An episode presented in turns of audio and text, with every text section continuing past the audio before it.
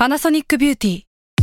มากกว่าเครื่องเป่าผมด้วยนาโนอีเทคโนโลยีล่าสุดที่จะเปลี่ยนทุกประสบการณ์ที่คุณเคยมีนาโนอีมอยส์เจอร์พลัสเพิ่มความชุ่มชื้นให้เส้นผมหลังใช้งานมากขึ้นถึง 18 เท่า พร้อมชะลอการเฟดของสีผมสำหรับคนชอบทำสีผม ดูแลความชุ่มชื้นทั้งเส้นผม หนังศีรษะและผิวคุณ Panasonic NA0J มีเทคโนโลยีนาโนอีที่ care only you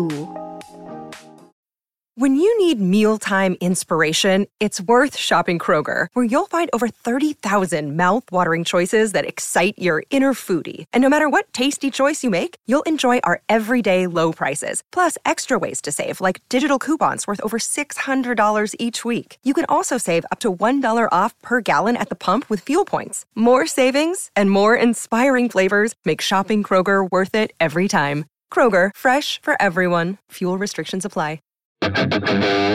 S a l ม o n PODCAST มัน สด อร่อย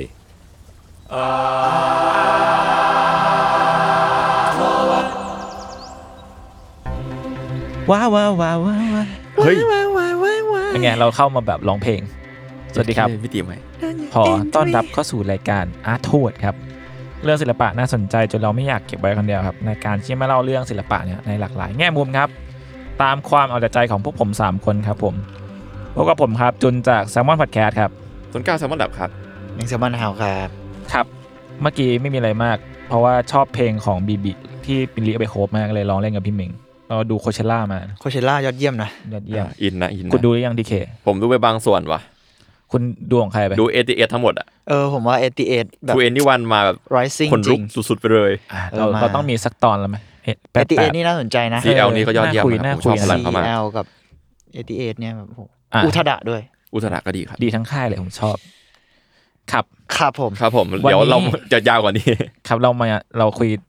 อะไรเขาเรียกว่าอะไรคุยเปิดเปิดกันเปิดล็กน้เปิอดยอย่างนี้แหละทำตัวเป็นคาชวลเออเอออ๋อคุยอะไรเยอะแยะเหมือนยูซีรายการเอ้ยแต่เอ้ยอย่าไปว่าอ๋อเขาสตูอเขาย่าเยไปอะว่าเอ๊ะเขาแฟนคลับเขาเยอะโทษทีโทษโทษโทษโทษโอเคครับ ก็ตอนครันี้บก็เป็นอาทิตย์ของผมเองนะครับ เออหลัยังงไงจากที่หายไปนานมาก นานแค่ไหนเอ้ยเอ๋อโอ้ยจำไม่ได้เหมือนกันโทษที อะก็วันวันนี้คุณมีอะไรมาเล่าให้พวกผมฟังครับ ครับคือผมสามารถพูดตรงๆได้นะว่าตอนนี้เป็นเดโมที่ผมเสียดายแล้วก็เลยเอามาเล่าใหม่ ได้ดิ ไม่มีปัญหาสั้นกว่าเดิมไหมหรือว่ายาวเท่าเดิม ได้สามกินข้าวกันในห้องสามกินข้าวชั่วโมงในห้องนั่นเลยครับ ต้องบอกว่าตอนแรกๆที่ที่เคยพูดไปแล้วแหละว่าแบบเดโมแรกของเราคือแบบทุกคนเอามาคนทุกคนเอามาคนละเรื่อง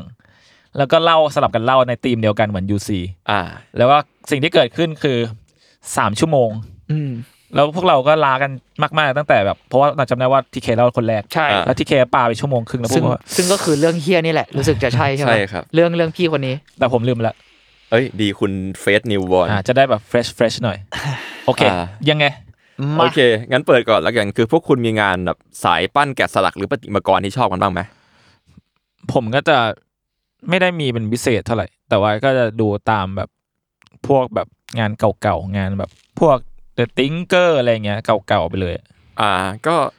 ถ้าแบบคลาสสิกก็แบบบรมครูลเนาะแบบมิเกลันเจโลอะไรอย่างเอเงี้ยอเอออือมเออพูดผิดมิเกลันเจโลอะไมเคิลแองเจโลคุณเรียกแบอับนนี้ชูเรียกเรียกง่ายๆกว่าใจร้นี่ผมพยายามเรียกให้ถูกต้องแล้วเนี่โอยเคครับอะอืมแล้วพี่เมงอะพี่เมงผมจะชอบมันจะมีคอนเทมขึ้นมาหน่อย ผมไม่รู้มันเรียกสกับเจอร์ได้ป่ะเดเมียนเฮิร์สปะที่เขาเอาอ่าฉลามมา Damien ผ่า ผมไม่รู้ว่ามันสิ่งนั้นเรียกสกับเจอร์ได้ไหมแต่ผมชอบงานเขานะอ๋อที่เขาชอบเล่นกับชอบใช้ วัสดุจากแบบศพสัตว์อะอ่าเผมมองว่าเผ่ๆเรียงๆใช่ปะใช่ใช่ผมใช่มองว่าเขาเป็น installation art มั้งเพราะมันแบบอืมมันไม่ได้มีการแกะสลักใช่ป่ะมันเป็นการผมว่าก็ setting ขึ้นมาใหม่นิยามยากว่า sculpture คือการแกะสลักอย่างเดียวหรือเปล่าอืมมัง้งไม่แน่ Maybe ไม่แน่ แต่มันแล้วแต่คนแหละเออ sculpture ก็แต่ส่วนมาก sculpture ก็แบบ base กับ on กันต้องเอาอะไรมาแกะเนาะหรือปั้นขึ้นมาอะไรอย่างเงี้ยอืมประมาณนั้นแล้วกันอืมซึ่งกลับมาที่ตัวผมเนาะสาย sculpture ที่ผมชอบเลยก็เป็น top tier ให้โดนเส้นผมมากๆก็ คนนี้แหละครับที่จะมาเล่าวันนี้แหละก็คือสแตนนิสลอชูคาวสกี้อ่าซึ่งหลายๆคนอาจจะเอะว่าเขาคือใคร อืมเขาเป็นคนที่มีงานเป็นเอกลักษณ์มากแปลกตาจนเตะตาของผมสุดๆเลยว่าแบบเขาควรจะมีชื่อเสียงมากกว่านี้ หรือว่าหลายๆคนที่มาเห็นงานในคลิปนี้ หรือในสารคดีที่ผมจะให้ชื่อไปเนี่ย จะมีความเห็นตรงกับผมไหมก็ลองลองติดตามกันดูแล้วกัน ครับ แต่ว่าไม่แปลกเลยว่าทำไมเขาถึงไม่ดังครับ เพราะว่างานของเขานับเป็นเรียกว่าไงดี งานคุณภาพที่สูญหายแล้วกัน คือเขามีชื่อเสียงเพียงไม่นานครับ แต่ขึ้นมาอย่างสุดโต่งแป๊บหนึ่งอะนะ แล้วก็ถูกลบหายไปจากบริษัทศิลปะอย่างรวดเร็ว แล้วก็ได้รับการกลับมาทำให้ทุกคนได้รู้จักกันในปี 2018 ด้วยพลังของ Netflix ครับ จากสารคดีชื่อมีโฟเล่เลยว่ะ Struggle the Life and Lost Art of Chukowski ซึ่งกำกับโดย i n a l e r a s d o b r o w o l s k i โอ้โหของชื่อมันยากเหมือนกันนะคนโปแลนด์นี่ผมเมื่อกี้ผมพูดเลยนะ เมื่อกี้ชื่อผมสะกดผิดแน่นอนครับแล้วก็หนึ่งในโปรดิวเซอร์หนึ่งก็คือพ่อลูกดิคาปิโอครับก็คืออืมจอร์จแล้วก็ลีโอนาร์โดดิคาปิโอครับก็คือดาราฮอลลีวูดที่เราคุ้นเคยกันนั่นแหละครับอ่าปาลิโอฮะปาริโอและพ่อของเขาแล้วก็มาฟังเรื่องราวของสแตนิสลอชูคาวสกี้กันนะครับว่าทำไมเขาถึงคู่ควรสำหรับการที่แบบมีคนใหญ่คนโตในวงการศิลปะหรือวงการการแสดงเหล่าเนี้ยมา ทำให้เรื่องของเขาถูกกลับมาเล่าขานกันอีกครั้งหนึ่งอืมชูคาวสกี้เกิดในเมืองวาท่าครับ แล้วก็เติบโตในเมืองเล็กๆของโปแลนด์ชื่อวังเจเดล ในปีหนึ่งหนึ่งแปดเก้าสามมีพ่อเป็นช่างตีเหล็กในอเมริกาเอ่อในช่วงที่เขาอยู่ในช่วงวัยนั้นอะเขามีฐานะที่เรียกว่าไม่ค่อยดีแล้วกัน ความรู้ก็ไม่ค่อยไม่ค่อยมีด้วยอ่าอ่าทำทำให้เขาเขาเขาชอบอยู่สองอย่างครับ ก็คือหนึ่งคือชอบมองพระอาทิตย์ เขาชอบแบบประกายของมันมากเลย ชอบจนกระทั่งว่า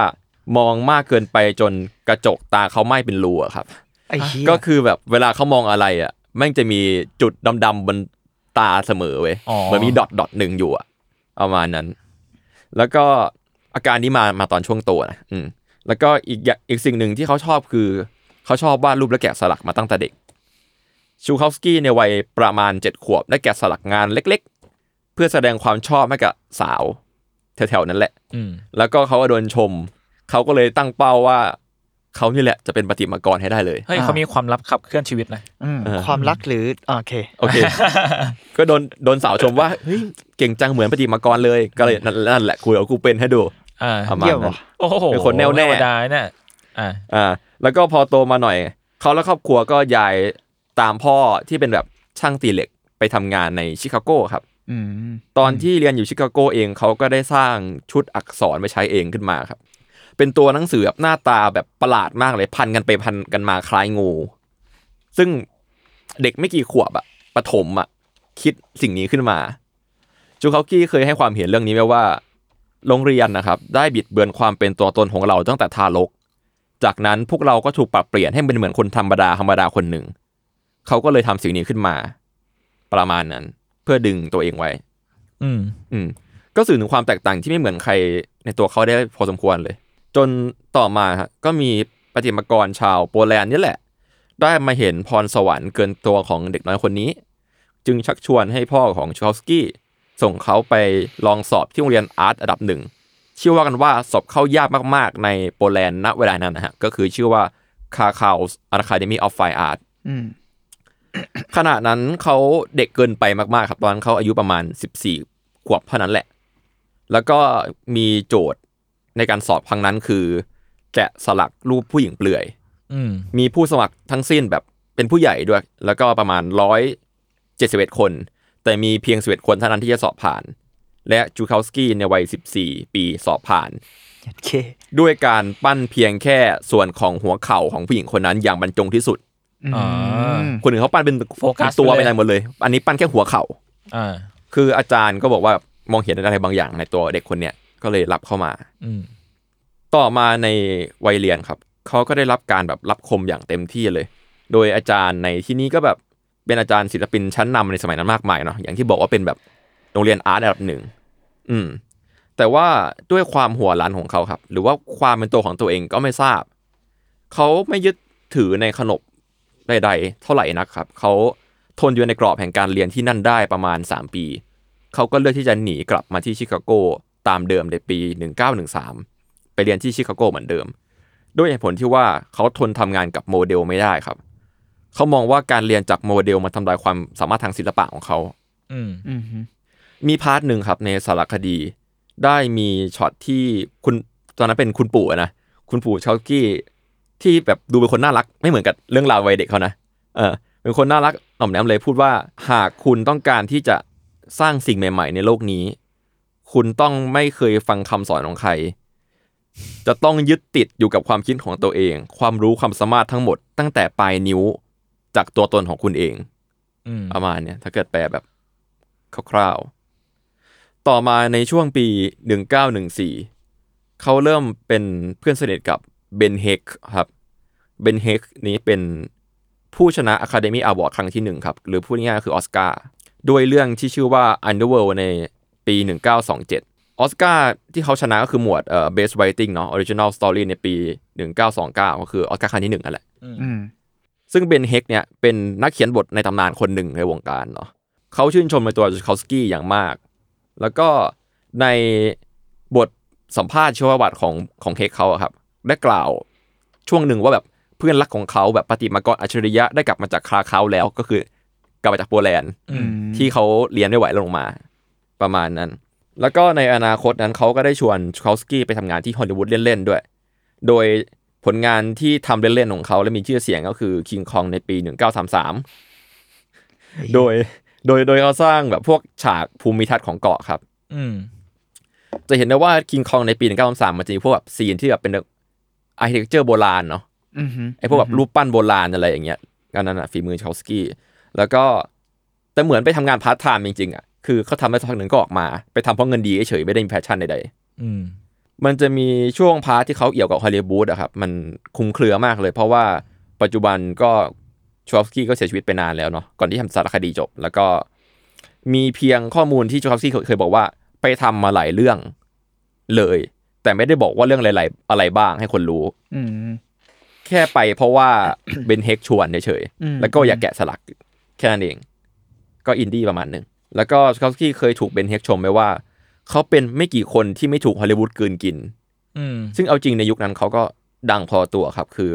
ถึงขั้นได้แบบได้จัดนิทรรศการงานของตัวเองที่ลอสแอนเจลิส museum เลย ก็มีผู้ชมมากเป็นประเป็นประวัติการณ์ณณช่วงนั้นด้วยอืมในบทสัมภาษณ์ของเฮกอะครับ มีจุดที่ถามถึงความอัจฉริยะของชูคาสกี้ไว้ด้วยนะ แล้วก็เล่าให้ฟังว่าแบบทำไมเพื่อนของเขาอะถึงเก่งแล้วก็ช่ำชองกันใน anatomy ได้เกินวัยขนาดนั้นตั้งแต่เด็ก คือเขาบอกว่ามันอาจจะไม่ใช่เฉพาะพรสวรรค์อย่างเดียว มันอาจจะรวมถึงความอุตสาหะ และความบ้าคลั่งในงานศิลปะของเขาเช่นกัน คือถ้าเกิดชูคาสกี้โดนถามว่าเขาเรียนกายวิภาคมาจากไหนอะชูคาสกี้จะได้บอกอย่างภูมิใจว่า เขาอะรักพ่อมากมากกว่าใครบนโลกใบนี้ เช้าวันหนึ่ง ในพ่อของเขาได้ตายด้วยอุบัติเหตุรถชน เขาได้อุ้มศพของพ่อไปที่โรงเก็บศพประจำเมือง แล้วเขาก็บอกว่าเออนี่พ่อผมเองนะ แล้วก็ขอขอคนที่นั่นทำสิ่งสิ่งหนึ่ง ก็คือคนเหล่านั้นก็อนุญาตด้วยก็คือ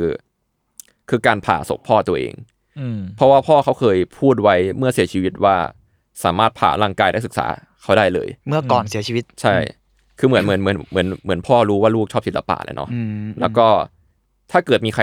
ใครถามชูคาสกี้ว่าเรียนกายวิภาคมาจากไหน เขาจะตอบว่าพ่อพ่อเป็นคนสอนเขาโอ้โหอืมประมาณนั้น พอฟังจุดนี้ก็แอบนึกถึงดาวินชีเหมือนกันนะที่ที่ผ่าดาวินชีคนก็ผ่าศพนี่ใช่ช่วง ก็หลังจากที่เขากลับมาจากคลาเขาได้ไม่นานเนาะเขาอยู่ในยุคทองของศิลปะชิคาโกครับ ในช่วงนั้นเป็นวัยเพียง 18 ปี หลังจากที่พ่อเสียไปได้ไม่นานเลยตอนจังหวะนั้นคือเขาก็แบบไม่มีเงินกินข้าวด้วยซ้ำนะ ไม่แล้วก็แต่ว่าก็ไม่อยากลำบากใครครับ ไม่ยอมบอกเพื่อนที่ก็คือ a.k.a. เบนเฮกเนาะแต่ในแต่ในเวลาเดียวกันก็แบบพอมีงานจัดแสดงอยู่บ้าง ซึ่งทำให้เขาได้โชว์ทัศนคติอันเป็นตัวตนของตัวเอง ที่เต็มไปด้วยความ anti-social ความแบบผิดขนบไม่ตรงกับสมัยนิยมทำให้เขาอะถูกนักวิจารณ์และศิลปิน วิจารณ์ไปทางที่ไม่ดีนักอย่างหนักหน่วงเลย แต่นั่นแหละ ยิ่งโดนกระแสแอนตี้มากเท่าไหร่อะเขาก็ ยิ่งกลายเป็นศิลปินที่ดังขึ้นอย่างรวดเร็ว มีการออกหนังสือพิมพ์มากมายอืมมีทั้งคนที่ชื่นชมและคนแอนตี้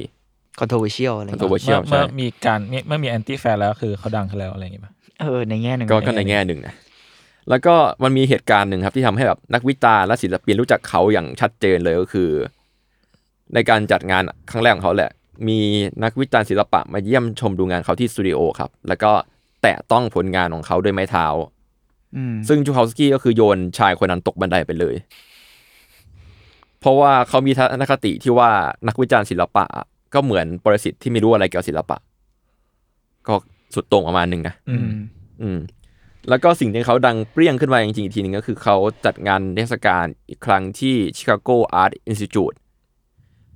ซึ่งผลงานนะครับ มีเนื้อหาในเชิงต่อต้านการเมือง เพราะว่ามีเนื้อหาต่อต้านแบบเชิงจักรวรรดินิยมของอังกฤษ ในเวลานั้นอย่างรุนแรงครับอืมเขาได้กล่าวไปประมาณว่าในงานนะพวกปรสิตจะต้องไปเกิดใหม่ เพื่อจะได้มีชีวิตอยู่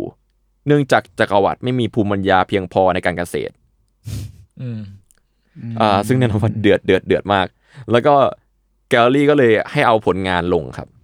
โดนแบนโดนโดนโดนแบนโดนแบนจักโหรดวรรดิไปไม่มีภูมิปัญญามากพอในการเกษตร อืมถึงช่วงไหนวะกำลังนึกภาพตาม เอ้ยกำลังนึกตามไอเดียเขาอืมปรสิตต้องไปเกิดใหม่เพื่อจะได้มีชีวิตอยู่จักรวรรดิเอ้ยจักรวรรดิจักรวรรดิไม่มีภูมิปัญญาเพียงพอในการเกษตรอืมก็อาจจะแบบไม่ได้ดูแลประชาชนดีพอปะอืมอืมเพราะว่าราชาไม่สามารถทำการเกษตรได้อะไรอย่างเงี้ยอันนี้แค่ผมตีความนะอ่าอืมโอเคครับต่อโอเคหลังหลังจากที่แบบแกลเลอรี่เอาสั่งให้เอางานลงนะเขาเลยตอบรับแกลเลอรี่ด้วยการที่เดินไปทำลายข้าวของให้หมดเลย แล้วก็ถูกไล่ออกจากสถาบันศิลปะนั่นแหละอืมเชอโก้สบาย เรียบร้อย พร้อมกับชื่อเสียงและเสียอันเฉาโฉอืมแต่ในขณะเดียวกันครับ การที่เขาได้แบบอยู่คนเดียวอะ มันกลับทำให้ฝีมือของเขาพัฒนาขึ้นอย่างมาก คือเขามีความเชื่อในมนุษยนิยม แล้วก็ความเป็นตัวเองมากครับ เขาชอบสิ่งที่เรียกว่า naive art naive art หรือถ้าเกิดอธิบายอีกทีหนึ่งเขาเรียกว่าเป็น self born art ก็ได้ self born art ก็คือศิลปะที่เกิดขึ้นเองกับมนุษยชาติเนาะถ้าให้นึกถึงก็คือพวกแบบเมโสโปเตเมียหรือรูปแกะสลักของชนเผ่าโบราณนะครับ ซึ่งสิ่งเนี้ยเป็นรากฐานของงานเขาเลย ถ้าเกิดดูงานงานของเขาอะ มันจะมีกลิ่นเหล่านี้แรงมาก แล้วก็สิ่งพวกนี้ครับ มันไม่มีอิทธิพลอะไรเกิดขึ้นเลยนอกจากมนุษย์เนาะ ก็ถ้าเกิดคิดถึงนาอีฟอาร์ตในบ้านเราก็คงพวกแบบน้องมอมน้องเฮลาอะไรอย่างเงี้ยที่เป็นงานพื้นบ้านเกิดขึ้นอะไรอย่างเงี้ย สิ่งเหล่านี้ครับมันทำให้ลายเส้นของเขาได้พัฒนามาด้วยลักษณะเดียวกันจากการศึกษาสิ่งเหล่านี้แหละ แล้วก็เกิดขึ้นโดยที่ไม่มีใครมาสอนด้วยคือเขาศึกษาตัวเองสอนตัวเองมาโดยตลอด หลังจากนั้นนะครับเขาก็เริ่มอยู่ดีกินดีขึ้นภายหลังในปีประมาณ 1 1920 โดยมีผู้สนับสนุนหลายๆก็คือนั่นแหละเบนเฮกและวงการฮอลลีวูดอืมซึ่งหลังจากนั้นนะครับชื่อเสียงที่พุ่งทะยานไปแล้วอะ มันทำให้เขาอะได้แต่งงานกับลูกของเศรษฐีตัวท็อปคนหนึ่งในชิคาโกครับในปี 1922อืมชื่อว่าเฮเลนวอลเกอร์ แล้วก็มีลูกสาวด้วยกันหนึ่งคน แล้วก็ก่อนหน้าที่จะย้ายไปอยู่ที่ฮอลลีวูดอะครับ พร้อมกับบ้านหลังใหญ่เลย แต่ด้วยอะไรก็ดีไม่รู้ทำให้สุดท้ายอะเขาต้องกลับมาใช้ชีวิตศิลปินจนจนลมลุกสู้ทนเหมือนเดิม เพราะว่าถูกฟ้องหย่าเอ้าอืมอืมซึ่งเหตุผลที่ถูกฟ้องหย่ามันมาจากเรื่องหนึ่งคือชูฮากี้ชอบเรื่องเซ็กมากอืม เขามองว่าเซ็กอะ คือบทกวีของมนุษย์ แต่ภรรยาเขาเป็นคนที่มีความคิดตรงข้ามกับเขาครับ ภรรยาเขาอะร้องไห้ในขณะที่มีเซ็กอืมแล้วมองว่ามันเป็นสิ่งที่ชั่วร้ายและทำให้เกิดปัญหามากมาย อืมก็อาจจะเป็นความเชื่อทางศาสนาในณเวลานั้นในบางลัทธิอะนะแล้วอันนี้ก็มาจากมุมมองของชูคาวสกี้ด้วย มันก็ก็เลยอืมอาจจะพูดยากอาจจะพูดยากอะไรอย่างเงี้ย อืม แล้วก็ภายหลังชูฮอฟสกี้ก็นั่นแหละฮะมีชูครับ อืมเขาตกหลุมรักครูสาว ที่เป็นครูที่สอนที่สอนลูกสาวตัวเองอะอ่าสบายสบาย ใช้ความรักนำทางอีกแล้วเออแล้วต้องทางอีกแล้วความรักหรือเปล่าครูครูคนนั้นชื่อโจนครับ แล้วก็ครูคนนั้นนะฮะก็ปัจจุบันก็เป็นภรรยาเขาเนาะแล้วก็คบหากันมากกว่า 50 ปีจนวาระสุดท้ายของชีวิต โอ้ก็เรียกได้ว่าโดนเส้น ซึ่งระหว่างนั้นนะฮะเขาก็บินไปบินมาระหว่างโปแลนด์แหละ สมัยนั้นเรียกว่าบินไหมผมไม่มั่นไม่มั่นใจนะว่าเขาเดินทางยังไงนะครับอาจจะเรือก็ได้อืมอืมยังไม่ชัวร์ครับข้อมูลไม่ชัดเจน แล้วก็ด้วยความที่แบบเป็นคนรักบ้านเกิดจนในระดับที่เรียกได้ว่าชาตินิยมเลยแหละชอสกี้ในวัยหนุ่มอะครับนอกจากเขาจะมีอุดมการณ์แบบแรงกล้าแล้วก็ความทะเยอทะยานสูงฟอๆกับฝีมือแล้วอะครับเมื่อกี้พูดว่าฟอๆใช่ไหมอืมพพออพพอออ่าต่อนั่นนั่นทำให้แบบเงินตัตัววตต้นนล้ออีกนานเออเราเล่นไม่เป็นไรนั่นทำให้แบบตัวตนเขาอะครับเวลาที่อยู่โปแลนด์อะเขาจะสวนทางกับเวลาที่เขาอยู่ในอเมริกาอย่างสิ้นเชิงครับอืมเหมือนเป็นโลกคนละใบเลยก็ว่าได้ โดยเฉพาะช่วงหนึ่งคือช่วงปลายของสงครามโลกครับ ครั้งที่หนึ่งปะวะครั้งที่หนึ่งน่าโอเคน่าจะก่อนสามศูนย์มั้งอ๋อใช่ใช่ประมาณช่วงนั้นแหละอืมอืมอืมอืมโอเคในในขณะที่ช่วงปลายของสงครามโลกเนาะโปแลนด์อะจะกลายเป็นรัฐอิสระ เขากลับโปแลนด์อย่างเป็นทางการในช่วงนั้น อืมเพราะเขาต้องการที่จะเป็นสิ่งนี้ไว้ยต้องการที่จะเป็นศิลปินประจำชาติ ศิลปินแห่งชาติ ศิลปินแห่งชาติ โกโกแรงอยู่ แล้วเขาแต่เขาคาดเดาไว้แล้วเว้ยว่าโปแลนด์น่ะขาดอะไรอยู่ แล้วเขาก็กลับมาพร้อมกับฝีมือที่ฝึกมาอย่างเต็มที่แล้ว แล้วก็มีแนวคิด ชาตินิยมอันสุดโต่งที่เขามีอยู่แล้ว แล้วก็จังหวะมันเหมาะสมมาก อืมแน่นอนว่านั่นแหละช่วงสงครามมันกระแสชาตินิยมมันอืมเฟื่องฟูอยู่แล้วเนาะคือเขาเป็นคนที่ยึดถือในความเพียวของมรดกของชาติพันธุ์ครับ ก็คือเขากลับมาโปแลนด์อะพร้อมกับชื่อเสียงเนาะแล้วก็ทำการวิจารณ์อย่างรุนแรงกับสถาบันศิลปะที่ซึมซับศิลปะจากที่อื่นมามากมายอืมในผมพูดเมื่อกี้อะเขายึดถือความเพียวของชาติพันธุ์อืมคือตอนนั้นอะศิลปะ สถาบันเป็นศิลปะมันซึมซับศิลปะจากที่อื่นมาอยู่แล้วอะมันเกิดการแลกเปลี่ยนแลกเปลี่ยนเนาะอืมเขาบอกว่าโปแลนด์อะควรมีศิศิลปะชาตินิยมหรือศิลปะประจำชาติเขาวิจารณ์ศิลปะแรงขนาดที่ว่าจะให้เผางานเหล่านั้นเหล่านั้นเลยก็ได้ อืมอืมซึ่งเขาก็เผาจริงอ้าวๆคือตอนที่เขาถูกเชิญไปที่งานเทศกาลหนึ่งครับ เขาได้เผางานศิลปะนั้นเลย แล้วก็ในสื่อสิ่งพิมพ์อะเขาพิมพ์ไว้ว่า burn the art academy อืมเออเขาที่ burn the art academy เขาแบบกลับมาแบบเปิดตัวอย่างเข้มข้นประมาณหนึ่งอืมเพื่อตอกย้ำกับคำนิยามที่เขาให้กับโปแลนด์ตอนเขาที่กลับมาว่าโปแลนด์ควรจะมีศิลปะแบบโปแลนด์อ่าอืมแล้วก็สิ่งที่เป็นมรดกชาติพันธุ์ของโปแลนด์คืออะไร ก็ถ้าเกิดมองกลับไปจริง ๆ ก็เขาเรียกว่าสลาฟอะครับ อืม ก็เป็นแบบ มันไม่ใช่สิ่งที่ได้จากการปลูกฝังของคาทอลิกที่เกิดขึ้นในยุค 30 ในโปแลนด์ช่วงนั้นนะอืม ประมาณนั้นละกัน เขาเชื่อว่าเขาเชื่ออย่างโรเขาเรียกว่า romantic idea มั้งว่าแบบจะมีบุคบุคคลบุคคลหนึ่งเนี่ยที่สามารถรวมประเทศชาติได้ เขาจะเป็นบุคคลเดียวที่จะรวบรวมศิลปะของประเทศเขาได้เขาคืออัจฉริยะของชาติพันธุ์เฮ้ยนี้เดียวเบียวอยู่นะประมาณหนึ่งเดียวหนักประมาณหนึงโอ้โหซึ่งแบบไอ้ลุงลุงอ่าไอ้ลูกไอ้ลุงเหมือนแล้วแบบผมตอนผมฟังก็แบบเชี่ยเหมือนเขาจะดูของตัวเองไปไหมวะแต่คำตอบคือไม่ฮะเขาทำได้อ่า คือเขาเป็นนักปลุกปั่นเอาเว้ยแล้วก็ใช้มันกระตุ้นสื่อได้ดีมาก ด้วยการแสดงงานศิลปะเพียงครั้งเดียว ชูคาวสกี้ได้กลายเป็นวีรบุรุษ ผู้นำทางศาสนาทางศิลปะช่วงค่ำคืน คือสื่อต่างๆล้วนให้ความสนใจกับเขาครับ มีผู้ชมงานในวันเดียวกันมากกว่า 20,000 คนอืมแต่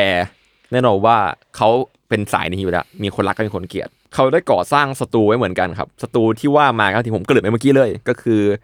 กลุ่มคนที่เป็นเมนคาทอลิกอะอืม เพราะว่าการการที่เขามาแล้วพูดเรื่องชาติพันธุ์แล้วดึงวัฒนธรรมสลาฟขึ้นมา มันเป็นการจู่โจมพวกคริสตจักรอย่างชัดเจน อืมอืมมันคือสลาฟจริง ๆ มันคือ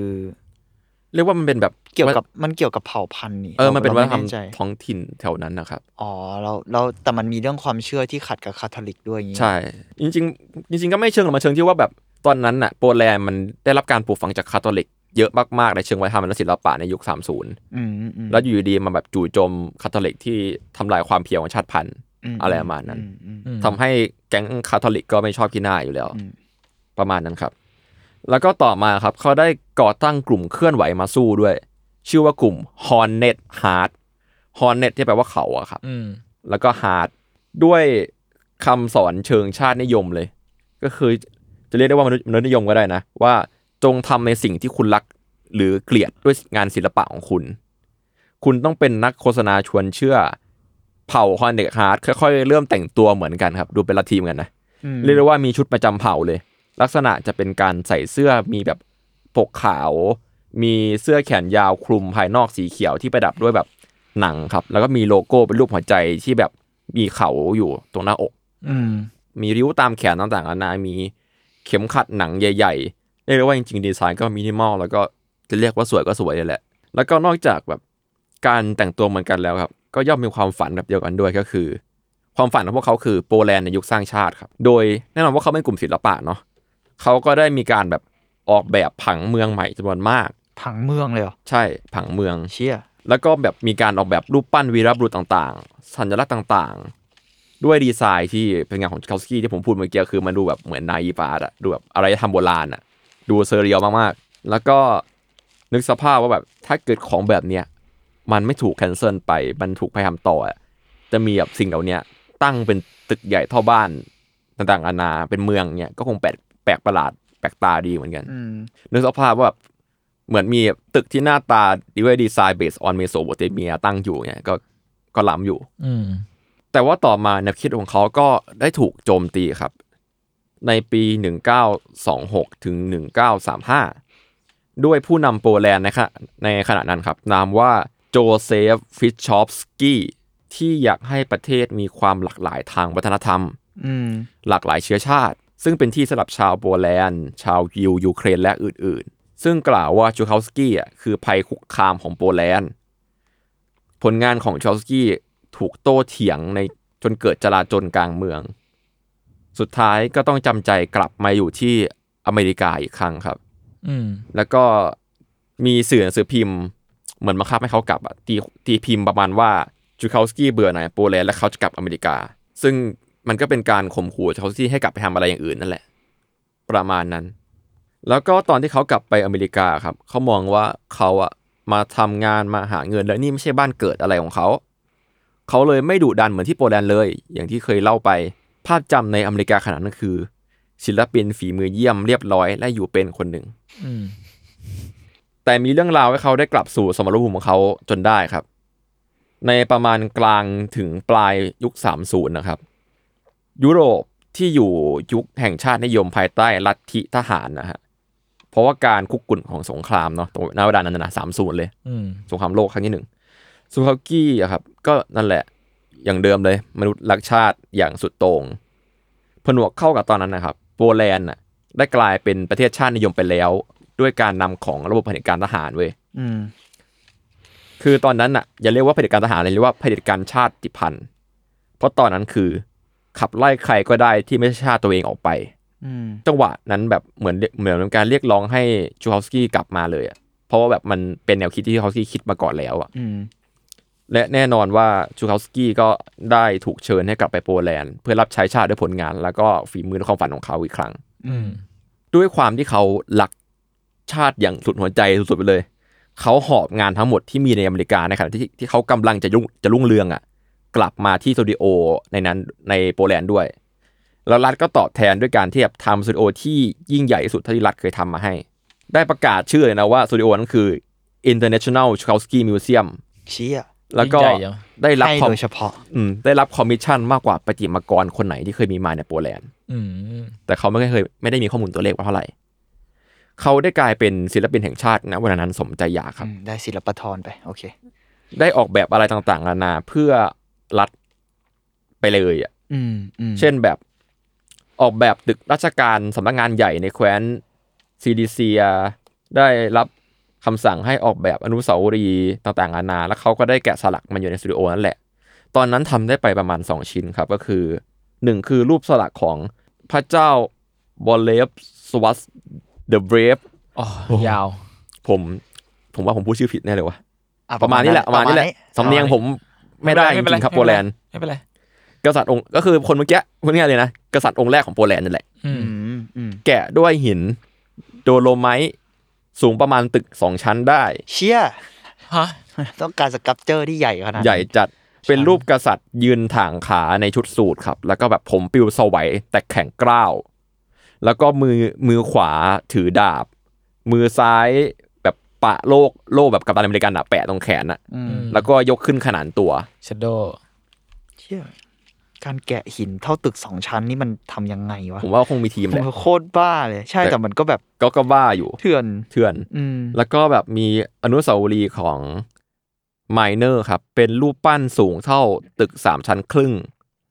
ทำด้วยบรอนซ์เป็นรูปชายยืนตรง ถือที่ขุดเหมืองขนาดใหญ่ด้วยมือเดียว แล้วก็มีที่ขุดเหมืองขนาดเล็กรอบตัว พร้อมมืออีกข้างชูขึ้นสูงเพื่อจะหยิบเอื้อมสัญลักษณ์ที่ เหมือนรูปสายฟ้ารวมกับหัวใจ ก็ดูเป็นการแบบปลุกปลุกแบบปลุกพลังฮึกเหิมแรงงานอะไรประมาณนี้แหละ เพราะว่าแบบมีออบเจกต์คือที่ขุดเหมืองเนาะซึ่งไอสิ่งเนี้ยหารูปไม่ได้แล้ว เพราะว่ามันถูกทำลายในประวัติศาสตร์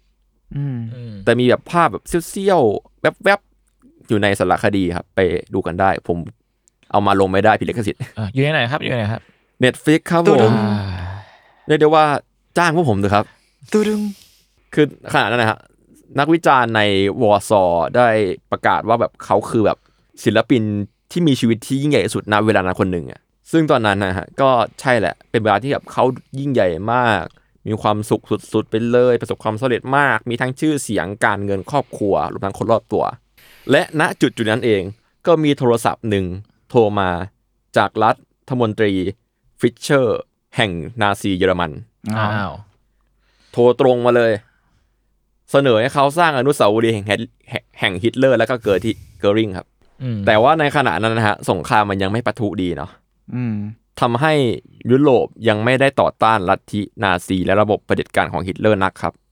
แน่นอนชูคาสกี้ happy มากเลย กล่าวว่าเป็นเกียรติที่ได้ทำครับอืมเขาจึงตัดสินใจวาดแบบจำลองและส่ง และขอให้ส่งเช็คมาให้ก่อนเป็นค่ามัดจำอืมก็รับเช็คไปเรียบร้อยแล้วส่งแบบจำลองไปปึ้ง เขาได้วาดแบบร่างแล้วส่งกลับไป เขากล่าวชมงานตัวเองไว้ด้วยนะ ในแบบใน footage แบบเป็นลุงแก่ๆที่พูดชมงานตัวเองอะเออเขาบอกว่ามันเป็นที่มันเป็น portrait ที่สวยงามมากเลยครับ พร้อมกับหักมุมว่ามันเป็นรูปของฮิตเลอร์ใส่ชุดบัลบัลเล่ต์อ๋อแล้วก็มีกระโปรงหนวดกระโปรงจิ๋วๆแล้วก็มีหนวดแบบของเขาอะหนวดจิ๋วๆแปะอยู่บนหน้าอืมประมาณนั้นแน่นอนว่า งานนี้ก็ถูก ตีกลับมา แต่ว่าตีกลับคืนมาแบบใจดีหน่อย ตีกลับคืนพร้อมกับคำพูดสุภาพสุภาพสุภาพว่า พวกเขาใช้ไอเดียนี้ไม่ได้ครับ อยู่แล้วชูคาสกี้ได้กล่าวตอนที่แบบเล่าเรื่องนี้ไปอะด้วยความสะใจอะหัวเราะสะใจอืมมาก ๆ ใน footage นั้นพูดง่ายๆก็คือเขาเขาไม่ชอบฮิตเลอร์แหละอืมกล่าวคือถ้าเกิดฮิตเลอร์ได้แถลงการณ์ว่ากลุ่มคนคนหนึ่งต้องหายไปจากโลกจากแผนที่โลกอะผมว่าชูคาสกี้อยู่ในกลุ่มนั้นอะ ตอนที่จะบอมจะอะไรอะเออกวนตีนอยู่นะเพราะว่าเขานั่นแหละคนตีนอยู่ แล้วก็เขาและกลุ่มฮอนเนนฮาร์ทที่ได้กล่าวไปก็คือกลุ่มลัทธิของเขาอะก็ได้ไปไกลกว่านั้นครับชวอลสกี้นึกได้ว่ากลุ่มของเขาอะต้องมีข่าวสารของตัวเองเว้ยเขามีความนักโฆษณามาหนึ่งเพื่อที่จะปกป้องและแสดงความเห็นของกลุ่มเขา เขาจึงเริ่มเผยแพร่แผ่นพับหนึ่งครับ ชื่อว่าคลาร์กเป็นแผ่นพับแบบคุณภาพต่ำเน้น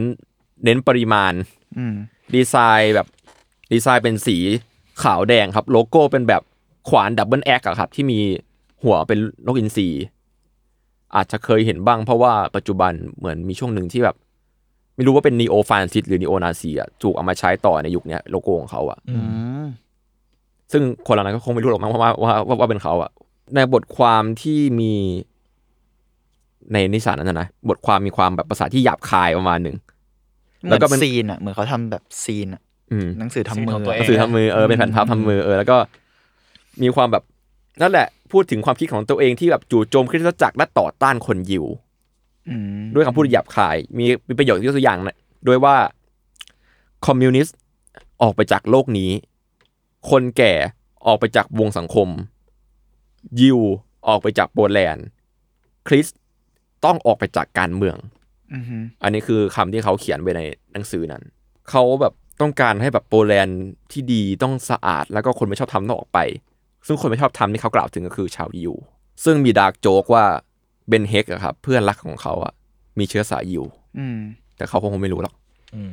ซึ่งในความเป็นจริงอะครับรากฐานของคนยิวกับโปแลนด์อะมันมีอยู่ร่วมกันมาตลอดอยู่แล้ว มีบทบาททางวัฒนธรรมสังสำคัญมากเลย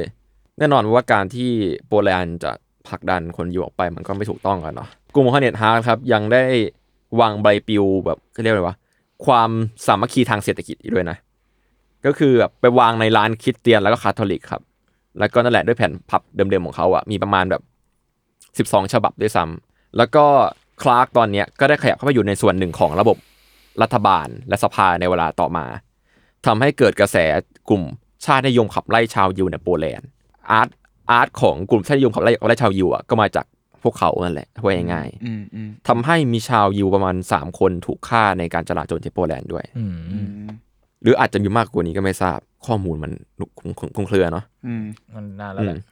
จากจากข้อมูลอีกด้านหนึ่งอะครับ ของอีกโลกอีกใบของชอลสกี้ขนาดเนี้ยมันมันมันดูแบบโหดร้ายมาหนึ่งนะคือจนจนแทบไม่น่าเชื่อว่าสิ่งเหล่านี้มันเกิดขึ้นได้กับศิลปะแล้วมันจะดึงไปได้ขนาดเนี้ยเหมือนกัน ก็ เออว่าไงดีศิลปะกับการเมืองนี่มันก็คู่กันมาโดยตลอดแหละอืมอันนี้ก็เป็นตัวอย่างเคสหนึ่งที่มาเล่าให้ผู้ฟังฟังกันว่า มันไปได้สุดโต่งถึงขนาดนี้แหละ อืมอืมอืม ประมาณนั้น ก็หลังจากที่ผมเล่ามาขนาดนี้เนาะแบบเขาดูดังมากอะเขาทำเกาะวิรกรรมไว้มหาศาลมากอืมทำไมไม่ว่าจะเป็นผลงานที่ดีๆ หรือร้ายๆของเขาอะทำไมมันหายไปหมดจากประวัติศาสตร์ทำไมเราไม่รู้จักเขาขนาดนั้นทำไมเขาถึงไม่มีตัวตน เหตุผลจริง ๆ คือ เพราะว่าเขาแพ้ภัยตัวเองและภัยสงครามครับ ยังจำได้ไหมครับว่าผมเล่าให้ฟังว่าเขาอะขนงานทั้งหมดจากอเมริกากับโปแลนด์อืมและและแน่นอนว่าโปแลนด์เกิดสงครามระเบิดในสงครามโลกอะครับ ได้ bomb โปแลนด์และที่ที่เขาอยู่ อันนี้น่าจะครั้งที่สองแล้วมั้งนั่นครั้งที่สองแล้วซึ่งก็คือฮิตเลอร์นั่นแหละที่เป็นคใช่นทำนั่นแหละก็คือฮิตเลอร์นั่นแหละ ทำให้ผลงานเขาครับหายไปทั้งหมดพร้อม ๆ กับสตูดิโออไม่ว่าจะเป็นรูปปั้นขนาดเท่าตึกที่เขาสร้าง และงานชิ้นเล็กชิ้นน้อย งานวาดงานสเก็ตงานโปรโตไทป์ทั้งหมดอืมหายไปทั้งหมดพร้อมกับผู้เสียชีวิตในเมืองประมาณสองหมื่นกว่าคนอืมอืมอืมอนุสาวรีย์ที่เขาสร้างนั่นแหละ พังแล้วก็ฝังเขาไว้ในซากสัตว์ในซากปรักหักพังครับ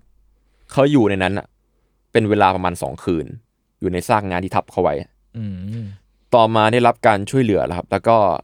ได้ย้ายกลับอเมริกา ผ่านสถานทูตอเมริกา เพราะว่าโจนส์ภรรยาของเขาเป็นคนอเมริกาอื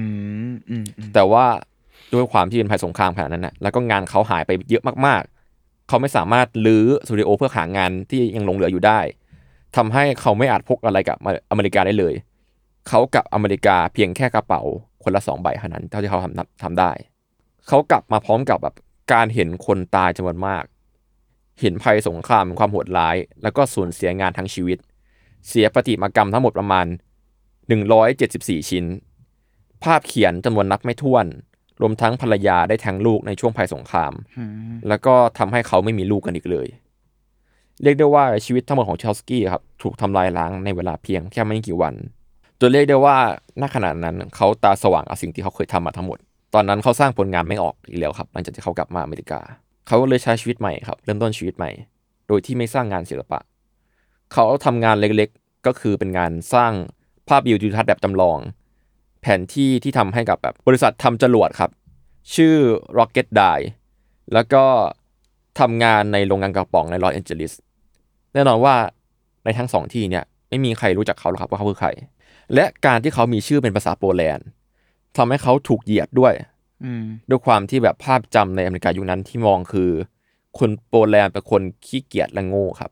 มันเป็นมุกที่เล่นในยุคนั้นเลยด้วยซ้ำการที่เขาแบบเป็นคนยุโรปเองด้วยนั่นนะครับทำให้เขากลายเป็นพลเมืองชั้นสองและหลังจากสงครามจบอะเขาก็กลับโปแลนด์ไปไม่ได้อีกแล้วครับ เพราะว่าโปแลนด์ในยุคแบบตั้งแต่ 40 ถึง 89 ครับ มีลัทธิคอมมิวนิสต์ที่เขาเคยสาปส่งอะครอบครองอยู่ อืมเขากลายเป็นบุคคลต้องห้ามที่นั่นครับ ในสารคดีครับแบบ ฟุตเทจเขาแบบเป็นในในวัยประมาณ 80 แล้วแหละ ได้กล่าวอย่างเศร้าส้อยไว้ประมาณว่า ผมเป็นคนต่างชาติในประเทศนี้เสมอ หมายถึงอเมริกา แม้ว่าผมเป็นพลเมืองอเมริกันประมาณนั้น มันทำให้แบบนั่นแหละเขาถูกลื่นเลื่อมอย่างแท้จริงเว้ยคือหลังจากการลี้ภัยครั้งนั้นน่ะเรียกได้ว่าเขาไม่มีอะไรแล้วมันเลยเป็นเหตุผลว่าทำไมเขาถูกลบไปจากประวัติศาสตร์ขนาดนั้น แล้วก็ คนรู้จักรอบตัวเขาลมหายตายจากไปทั้งหมด อืมอืมแต่ก็ มีบางอย่างที่เขากลับมาทำเหมือนกันนะคือเขาก็เป็นคนที่แบบความคิด จะเรียกว่าสุดโต่งหรือแปลกๆดีก็ไม่รู้แล้วแต่คนจะตีความแล้วกัน เขากลับมาสร้างสรรค์ผลงานได้ในบรรปลายของชีวิตครับ ภายหลังเขาได้รู้แจ้งด้วยความคิดว่า ถ้าเรามองว่าโลกเนี้ยไม่มีขอบเขต เราทุกคนคือพลเมืองของโลก เราคือพลเมืองโลกอะไรประมาณเนี้ยกว่าแนวคิดเนี้ยจะเข้ามาในหัวเขาได้ แล้วทำให้เขามีกำลังใจในการกลับมาสร้างงานนะ ก็กินเวลาไปกว่าหลายสิบปีครับเขากลับมาสร้างงานได้อีกครั้งตอนประมาณในปี 60 แล้วอะอืมแต่ว่าหลังจากที่เขาสร้างงานเนี้ยเขาก็ไม่สร้างงานอื่นอีกเลยมาพักใหญ่ๆเหมือนกับทำมาชิ้นหนึ่งอะเพื่อปรับประโลมตัวเอง งานนั้นนะครับเขาไม่ได้สร้างมาเพื่อใครอย่างที่ผมพูดอะเขาสร้างมาเพื่อตัวเขาเองเว้ยงานนั้นมีงานชื่อว่าอะสไปรัลในงานนะครับ เราจะเห็นรอยเท้าจากโคลนครับ ขึ้นมาขึ้นมาขึ้นมาขึ้นมาจากพื้น เติบโตขึ้นมาเป็นหอยทาก หอยทากกลายเป็นตึก สร้างแล้วก็เป็นการสร้างเมืองขึ้นมา แล้วถ้าเกิดมองรอบๆมันนะครับมุมันหมุนได้อะมันจะกลายเป็นทรงที่คล้ายๆ กับกลายเป็นมนุษย์เว้ยเป็นการดูรูปสื่ออยู่ด้วยถึงการเริ่มต้นใหม่ มันเป็น sculpture หรือเป็นอะไรนะ เป็น sculpture ครับ sculpture ใช่ไหมคือมันเป็นผลงานขนาดเล็กๆแหละครับ เพราะว่าตอนนั้นน่ะเขาแบบไม่มีทั้งห้องสตูดิโอครับ ไม่มีวัสดุไม่มีเงินแล้วเขาไม่สามารถสร้างงานประติมากรรมด้วย ความฟู่ฟ่าได้เหมือนสมัยก่อนนะครับ โดยแบบบรอนซ์ด้วยหินใดๆอะครับ ถ้าจะไม่ผิดเขาสร้างสิ่งเนี้ย ด้วยด้วยปูนปาสเตอร์แล้วก็แล้วก็ตกแต่งสีเอาแต่นั่นแหละมันทำให้เราได้เห็นว่าทรลสกี้อะได้ได้เปลี่ยนแปลงไปละ อืม อืม และหลังจากนั้นมาครับ เป็นเวลารวมๆประมาณสี่สิบปีได้ เขาก็ไม่ได้แกะสลักอะไรอีกเลย รวมทั้งไม่ได้ขวนขวายชื่อเสียงมาในวัยหนุ่ม แต่ว่าเขาก็ไม่ได้อยู่เฉยๆหรอกครับ เขาใช้เวลาสี่สิบปีกว่าๆเนี่ยค่อยๆรีเสิร์ชครับค้นหาในสิ่งที่เขาเชื่อถือมาตลอดที่เขาตกตะกอนมาคือเขาเชื่อถือในมนุษย์ เขาได้คิดค้นแล้วก็วิเคราะห์และศึกษาจากสิ่งประดิษฐ์ทางวัฒนธรรมโบราณทั่วโลกครับ จนทำให้เกิดทฤษฎีสมคบคิดที่เราเองคิดขึ้นมาก็คือสมาธิซึมที่ว่าด้วยคนหลากหลาย แทบ ทุกคนในโลกเนี่ย มีรากฐานเดียวกันก็คือ ที่เกาะอีสเตอร์ มันเป็นโปรเจกต์ใหญ่ที่เขาเขียนประวัติศาสตร์การเชื่อมโยงของมนุษย์ใหม่ครับ มนุษยวิทยาแล้วก็ประวัติศาสตร์ศิลป์รวมทั้งแบบสัตววิทยาดาราศาสตร์อะไรเงี้ยเขาเขียนมันขึ้นมาทั้งหมดกว่า54เล่มในบ้านของเขา แล้วก็ทำให้เขาอะครับ ได้วาดรูปลงไปในหนังสือพวกนั้นอะกว่า40,000รูปในเวลาเดียวกันอืม เพราะว่ามันห้าสี่เล่มเนาะหนะแล้วเล่มหนึ่งหนามาก เอ่อเซอร์มาทิซึมเนี่ย ถ้าเกิดจะเล่าดีเทลไปอีกเนี่ย มันจะอันเดอร์เคสมากๆ แต่ว่าอืมถ้าสนใจก็ไปดูในสารคดีแล้วกันครับ อันนี้ผมอธิบายคร่าวๆให้ให้เข้าใจ คือยังไงนะ มันคือทฤษฎีที่ว่าด้วยแบบคนแทบทั้งคนบนทุกคนบนโลกอะมีจุดรากฐานเดียวกันคือที่เกาะอีสเตอร์เว้ยอ๋อไอ้เหี้ยเหมือนไอ้ไททันเหมือนพับลุด เออ แล้วก็แบบเขาเขาเขาแกะแบบพวกแบบอาร์ตของคนแบบนาอีฟหรือพวกศิลปะแบบโบราณโบราณอะว่าแบบมันมีลายเส้นอย่างนี้คล้ายๆ กันนะ อย่างงู้นอย่างนี้คล้ายๆกันนะ แล้วมันดึงกลับมาหาที่เกาะอีสเตอร์ ประมาณนั้นนะเรื่องนี้ผมพาว่าคร่าวๆเลย ซึ่งเอาจริงมันก็ทฤษฎีสมคบคิดแหละ ผมขอพักเบรกสักครู่ครับผม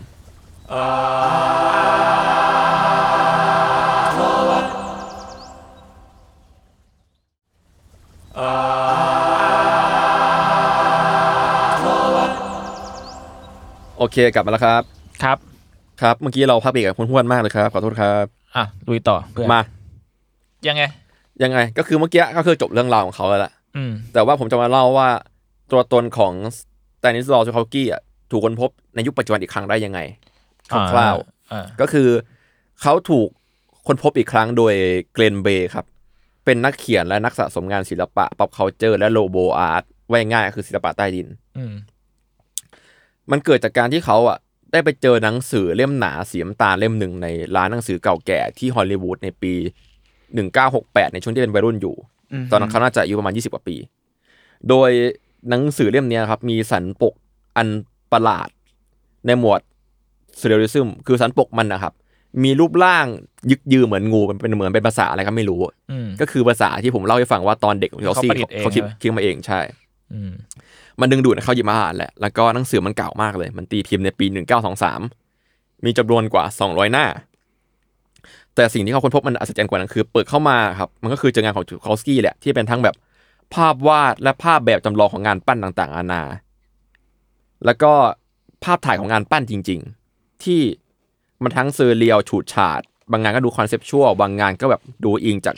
เทพกรณำชนเผ่าโบราณสักอย่างที่เขาไม่เข้าใจ ทำนองนั้นครับ เป็นเหมือนดั่งเป็นเทียบที่เขาไม่เคยเห็นมาก่อน อืมมีทั้งความแม่นยำทั้งแสงเงาและการวิพากษ์มีเอกลักษณ์ผิวไหวชัดเจนเลย แต่ก็แข็งกร้าวอะไรกัน จากศิลปินโปแลนด์นามว่าสแตนิสลอว์จอสกี้แหละ แล้ว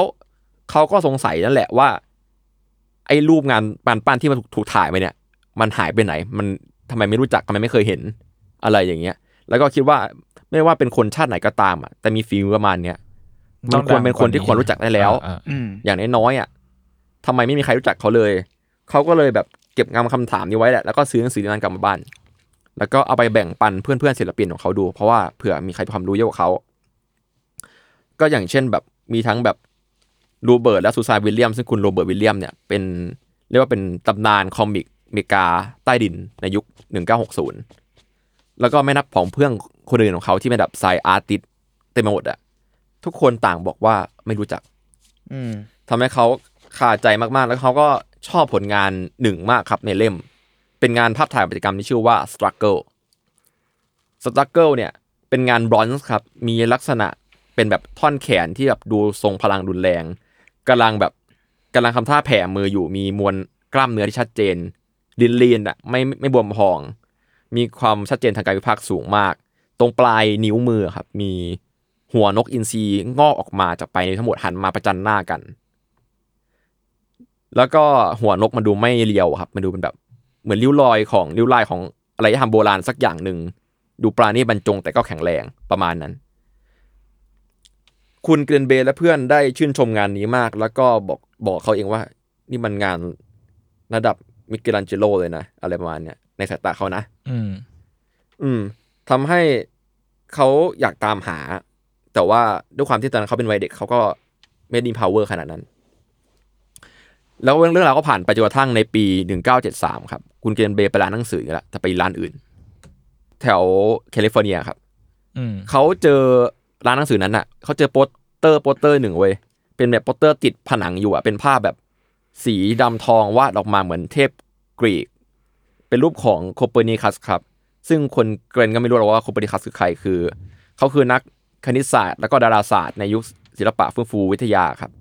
เป็นคนที่คิดค้นระบบจำลองระบบดวงอาทิตย์เป็นศูนย์กลางสมบูรณ์นะครับ ประมาณนั้นเป็นป่าที่เก่งมากๆยุคโบราณคนหนึ่ง คือเขามองไปอะครับ มันก็ดูแบบลายเส้นคุ้นๆอะ แล้วก็พบว่ามันมีลายเส้นที่เหมือนงูงูที่เขาคุ้นเคยอยู่อะเขาเลยแบบ เชื่อนี่มันเป็นเจ้าของเดียวกับที่หนังสือเล่มนั้นนี่อืมเขาก็เลยเดินไปถามพนักงานว่า หามาได้ยังไง พนักงานเลยบอกว่า อ๋อ มีคุณลุงใจดีคนหนึ่งที่มาซื้อซื้อหนังสือบ่อยๆให้มา ประมาณนั้นก็เลยเอามาติดไว้สวยทีอืมกลายเป็นว่าเขาค้นพบว่าคนที่เขาเชิดชูว่าแบบมีฝีมือระดับมิเคลแองเจโลของเขาเนี่ย อยู่ห่างจากบ้านเขาประมาณห้าไมล์ทวนอืมด้วยการหาค้นพบจากในสมุดหน้าเหลืองอะ เอ่อยุคนี้เขาจะรู้จักสมุดหน้าเหลืองกันใช่ไหมน้องคิดว่ารู้จักแหละ คิดว่าๆเออ มันก็คือสมุดที่เปิดมาแล้วหาเบอร์คนในละแวกนั้นได้เนาะอืมอืมที่อยู่มีด้วย เบอร์มีที่อยู่เลยอ่า ประมาณนั้นครับทำให้เกรนแล้วก็ผองเพื่อนได้มาพบกับชูคาวสกี้แหละ ซึ่งตอนนั้นก็เป็นแบบบ้านเล็ก ๆ ที่แบบถูกสร้างในยุคหลังสงครามโลกครั้งที่สองแล้วอะเป็นคุณปู่ร่างเล็กอายุประมาณ 80 ปีอยู่กับภรรยาที่น่ารักอะไรอย่างเงี้ยอืมแล้วก็พบว่าแบบเป็นคนที่ใจดีมาก แต่พูดมาก เชื่อมั่นในฝีมือตัวเองแววตาเป็นประกายเวลาพูดถึงอดีตที่ไม่รู้จริงหรือไม่จริง ซึ่งสุดท้ายก็นั่นแหละ ที่เราเมื่อกี้แม่งจริงอืมแล้วก็แบบมีความเพียรเล็ก ๆ เชื่อถือในทฤษฎีสมคบคิดมากมาย บางอันก็เช่นว่ามนุษย์บางคนพัฒนามาจากเยติอะไรอย่างเงี้ยอืมอืมก็ปั่นประมาณหนึ่งแล้วก็ แต่สิ่งที่เขาเชื่อได้ว่าคนเนี้ยคือตัวจริงคือ เขาสามารถพูดแล้วก็อธิบายงานศิลปะได้อย่างแตกฉานและอุกอาจในการแสดงความเห็น แล้วก็ในบ้านน่ะ ก็จะมีแบบรูปปั้นต้นแบบเก่าแก่ เล็กๆน้อยๆแล้วก็มีภาพถ่ายงานจริงอยู่นิดหน่อยอืมก็คงคิดว่าเป็นเท่าที่กระเป๋าสองกระเป๋าที่ชูคาวสกี้พกมาได้นั่นแหละอืมอืมแล้วเขาก็นั่นแหละพบเจอคุณศิลปินที่เขาตามหาแหละแล้วก็อาจจะอัธยาศัยดีด้วย เขาก็เลยชวนเพื่อนๆเขาหลายๆคนนะครับมาทำความรู้จัก แล้วก็สนิทสนมกัน แล้วก็กลายเป็นเพื่อนต่างวัยที่ดีกันในเวลาต่อมาจนถึงวาระสุดท้ายของคุณปู่เลยก็ว่าได้ แน่นอนว่าหนึ่งในนั้นก็คือจอร์ดดิคาปิโอครับ ที่เป็นเพื่อนของคุณแกรนต์ก็คือเป็น พ่อของเลโอนาร์โดดิคาปิโอนั่นแหละ ที่ในขณะนั้นนะครับ เป็นคุณพ่อเขาอะเป็นนักวาด comic underground เหรอ ใช่พ่อของดิคาปิโอเป็นนักวาด comic underground ที่มีฝีมือก็ดังประมาณหนึ่งเลย แล้วก็ต่อมาปัจจุบันก็ผันตัวเป็นพ่อค้างานศิลปะไปแล้วแหละ แล้วก็งานอื่นอีกเยอะนะขณะนั้นก็หิ้วเลโอนาร์โดในวัยเด็กอะกระเตงกระเตงไปเล่นกับคุณปู่ด้วยอืมก็จะมีภาพถ่ายที่เขาเล่นกันอย่างชัดเจนเลยทีเดียว แล้วก็ จริงๆจอร์ดดิคาปิโอก็น่าเล่านะก็แปะไว้ก่อนแล้วกันอืมในอนาคตอาจจะมาเล่านะครับ นอกนั้นน่ะก็แบบมีมีแต่คนคนโหดอะเช่นแบบคุณเรโซนเป็นคนแบบเป็น filmmaker ที่คิดค้นระบบทีดีฟิล์มอะไรเงี้ยเรียกได้ว่า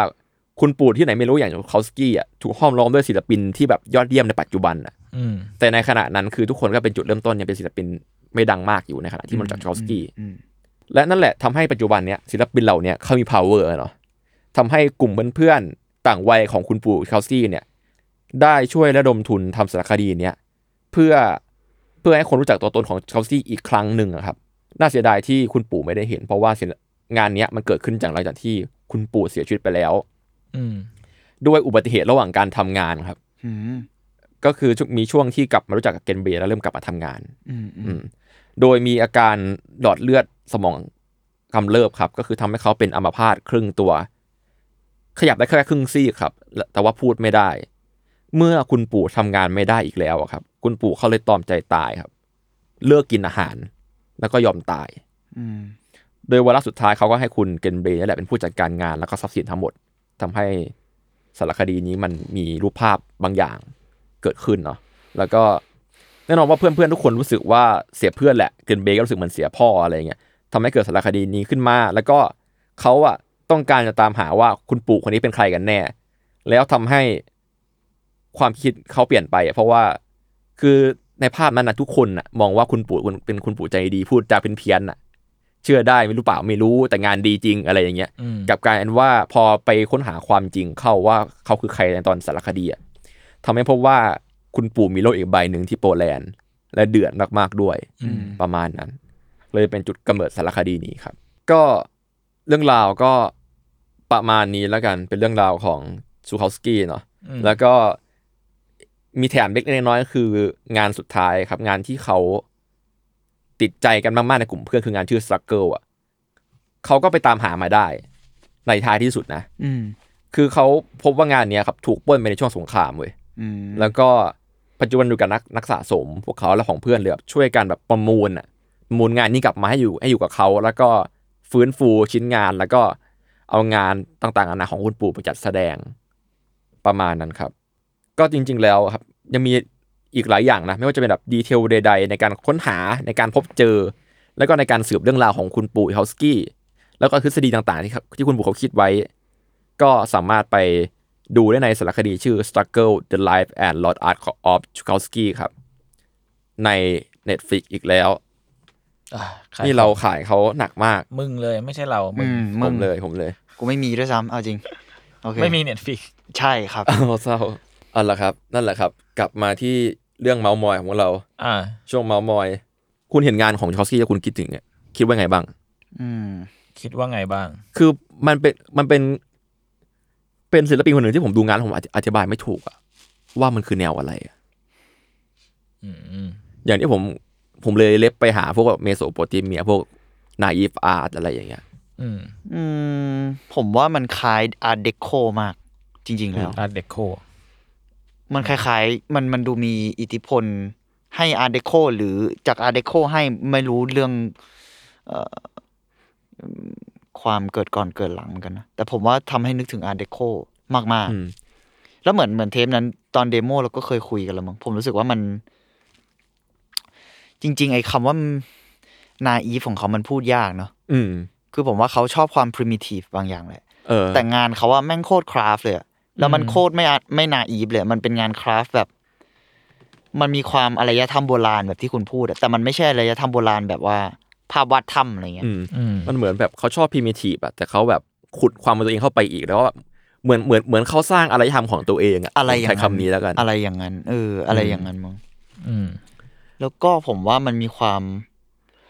จริง ๆ แล้วมันงานมันดูรีเลทรีเลทกับพวกคอมมิวนิสต์มาก อืมคอมมิวนิสต์กับพวกน่ะพวกศิลปะชาตินิยมอะจริง ๆ พวกตึกที่เห็นในรูปที่ทีเคส่งให้นะสกับเจอร์เขาหลาย ๆ อย่างหรือกระทั่งตึกเนี่ย ตึกอันเนี้ยอ่าแม่งตึกที่เหมือนเป็นรูปแบบพวกโซเวียตโลโลโก้อินซีอะเกาหลีเหนือโซเวียตอะแม่งเออมีว่ะงานเออปว่ะฏิมากรรมแบบนี้เยอะมาก อืมในแบบหมายถึงยุคโซเวียตเลยเนาะอืมแล้วก็เกาหลีเหนือเองในเมืองในอะไรอย่างเงี้ย แม่งคล้ายแบบนี้มากๆเลยอะกระทั่งสกับเจอร์บางอันที่เป็นรูปมนุษย์ของเขา มันก็ดูมีอิทธิพลเกี่ยวข้องกับศิลปะชาตินิยมอะอืมชาตินิยมในแบบสเต r ร o โอไทป์เฮี้ยๆเลยนะใช่อืมแล้วผมว่าไม่มีความไม่รู้อะสำหรับผมมันมีความและไซไฟด้วยบ้าคลั่งบางอย่างในงาน ใช่ใช่ใช่แต่ว่าแต่ว่าผมว่างานเขาสวยนะเอองานเขาสวย อืมเรียกว่าอธิบายไม่ถูกเป็นศิลปินคนหนึ่งที่ใครที่อยากเห็นอีกด้านหนึ่งของงาน sculpture ลองลองไปดูแล้วกัน ผมว่าคือปกติอะเราจะชินกับภาพงาน sculpture ที่แบบอ่อนช้อยงดงามอ่แบบสวยงามสวยงามเหมือนเทพนิยายอะไรอย่างเงี้ยใช่ อันนี้เรียกว่าเป็นกด control I อะกดสลับสีอะเอออีกด้านหนึ่งอะอืมประมาณนั้น แล้วก็คุณคิดเห็นยังไงกับกับการที่แบบศิลปินคนหนึ่งอะจะมีสองเพ r ร์ซ n น l ลิตี้ที่สุดโต่งกันมากอืมอืมเหมือนมึงกับมึงในพี่เบนซ์ใช่ไหมๆเออเออไม่ใช่ไม่ใช่อะกลับมาเรื่องนี้เหรออะโทษทีอืม ผมว่ามันใน part ผมมันแค่ มันแค่ช่วงชีวิตเขาปะมันแค่แบบว่า การเปลี่ยนผ่านของชีวิตเลย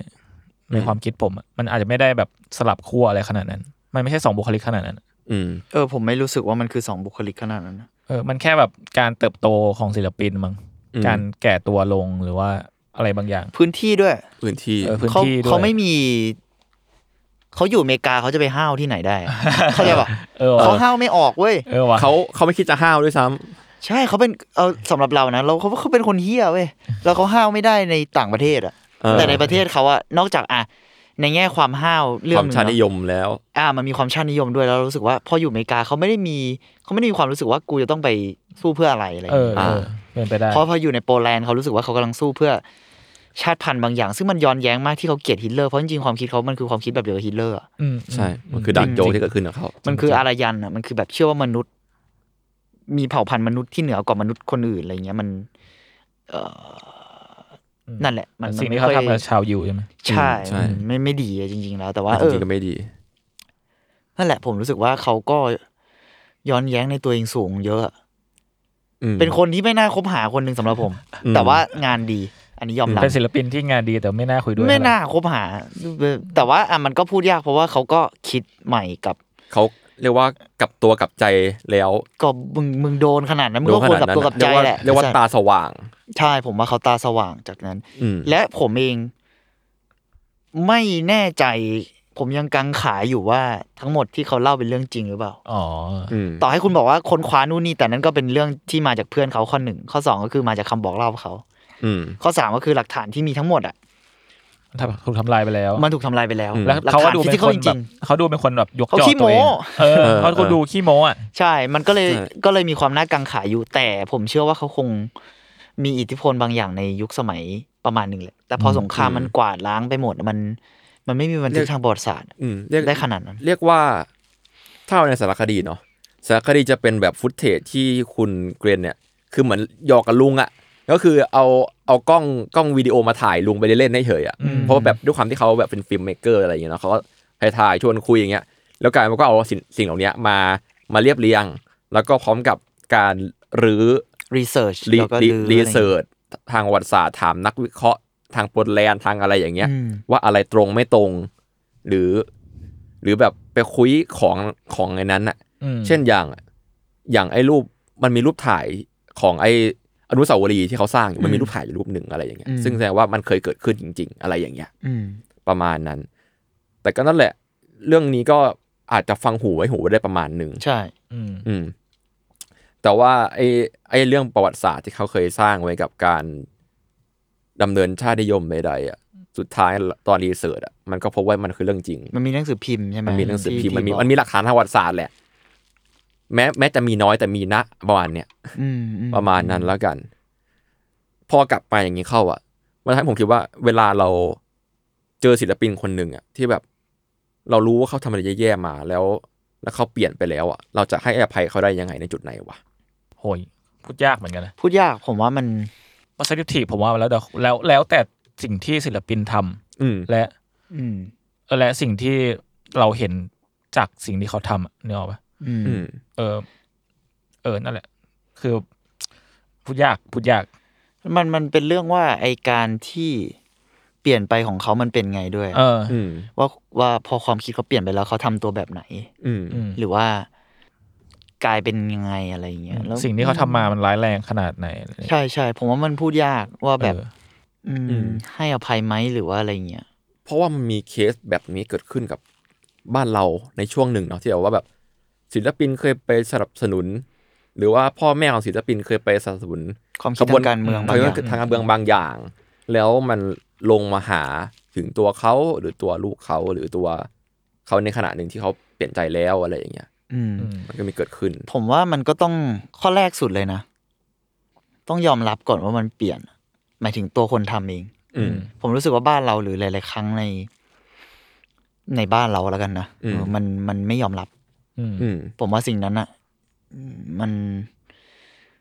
ไม่ยอมรับว่าตัวเองเคยคิดแบบนั้นอะอืมอืมเออพาร์ทหนึ่งแม่งคือการยอมรับว่ากูเคยทำสิ่งนั้นใช่มาก่อน กูเคยทำสิ่งนั้น แล้วตอนนี้กูไม่เชื่อแล้ว แล้วกูอยากเออปรับปรุง หรืออากระทั่งว่า กูเคยทำสิ่งนั้น กูไม่รู้สึกว่ามันผิด แต่กูจะเปลี่ยนอืมอะไรอย่างเงี้ย แต่ว่ามันต้องยอมรับอย่างตรงไปอืมตรงมา ผมรู้สึกว่าหลายครั้งในเคส มันคือทำเป็นลืมๆไปอะทำเป็นเออว่าแบบแบบปล่อยเฮ้ยปล่อยไม่ลอยๆปล่อยลข่าวอยเงีๆบๆแล้วก็ะไรบอกว่า เอ้ย ฉันเป็นอย่างนี้มาตั้งแต่ต้นไม่ไม่มีหลักฐานว่ามึงเคยเป็นแบบนั้น ซึ่งผิดไหมก็พูดยากอีกว่าเขาผิดไหมที่เคยเชื่อแบบนั้น เพราะเขาเปลี่ยนไปแล้วนี่แต่มึงแค่ไม่ยอมรับอะผมรู้สึกว่าการไม่ยอมรับอะไรอย่างเงี้ยมัน มันจะทำให้ไม่ไปไหนอะอืมเพราะว่ายังไงเขาก็ยังติดกับนึกออกไหมอืมเพราะตอนนั้นมันก็ไม่รู้ว่ามันผิดไหมเพราะบางทีมันแบบมันมีใช่หลายอย่างใช่ในใช่ในสังคมตอนนั้นมันเราแบบหล่อหลอมเขาไปอย่างนั้นหรือเปล่าหรือใช่ มันหลายปัจจัยกว่านั้นไงใช่ แต่เขาต้องยอมรับไง ใช่ก่อนส่วนก่อนอื่นคือมึงต้องยอมรับก่อนว่ามึงเคยเป็นอย่างนั้นเลยใช่แต่ผมว่ามันมีคนพร้อมจะให้อภัยอยู่แล้ว แต่อย่างใช่น้อยอะใช่คือมึงต้องแบบมึงต้องพูดออกมาอืมว่าแบบมึงเคยทำสิ่งนี้ในอดีตเลยอืมแล้วก็ประมาณนี้เออ ผมก็เลยคิดว่า อย่างที่คุณพูดแหละ การยอมรับตัวเองของศิลปิน หรือคนที่ทำเรื่องอะไรที่สนับสนุน ในเชิงแนวคิดที่อาจจะไม่ถูกต้องณเวลาหนึ่งอะอืมแล้วกลับมาย้อนมาปัจจุบันนะคือเรื่องเรื่องที่ที่ดีเนาะที่ควรเกิดขึ้น เพราะการที่เราแบบจะถูกให้คนอื่น เอ้ยการที่เราจะถูกคนอื่นให้อภัยหรือว่ายอมรับในตัวเราอะมันคือการที่เราต้องยอมรับตัวเองก่อน อ่าใช่อืมข้อสำคัญเลยอืมอืมอืมมันก็เรื่องราวก็คงประมาณนี้นะครับ อืมโอเคครับอาร์ทวด EP นี้ก็ประมาณนี้ครับผม ติดตามฟังอาร์ทวดได้ทุกวันพฤหัสครับ ทุกช่องทางของสมาร์ทพอดแคสต์ครับผมสวัสดีครับพวกผมสามคนลาไปก่อนครับสวัสดีครับสวัสดีครับสวัสดีครับ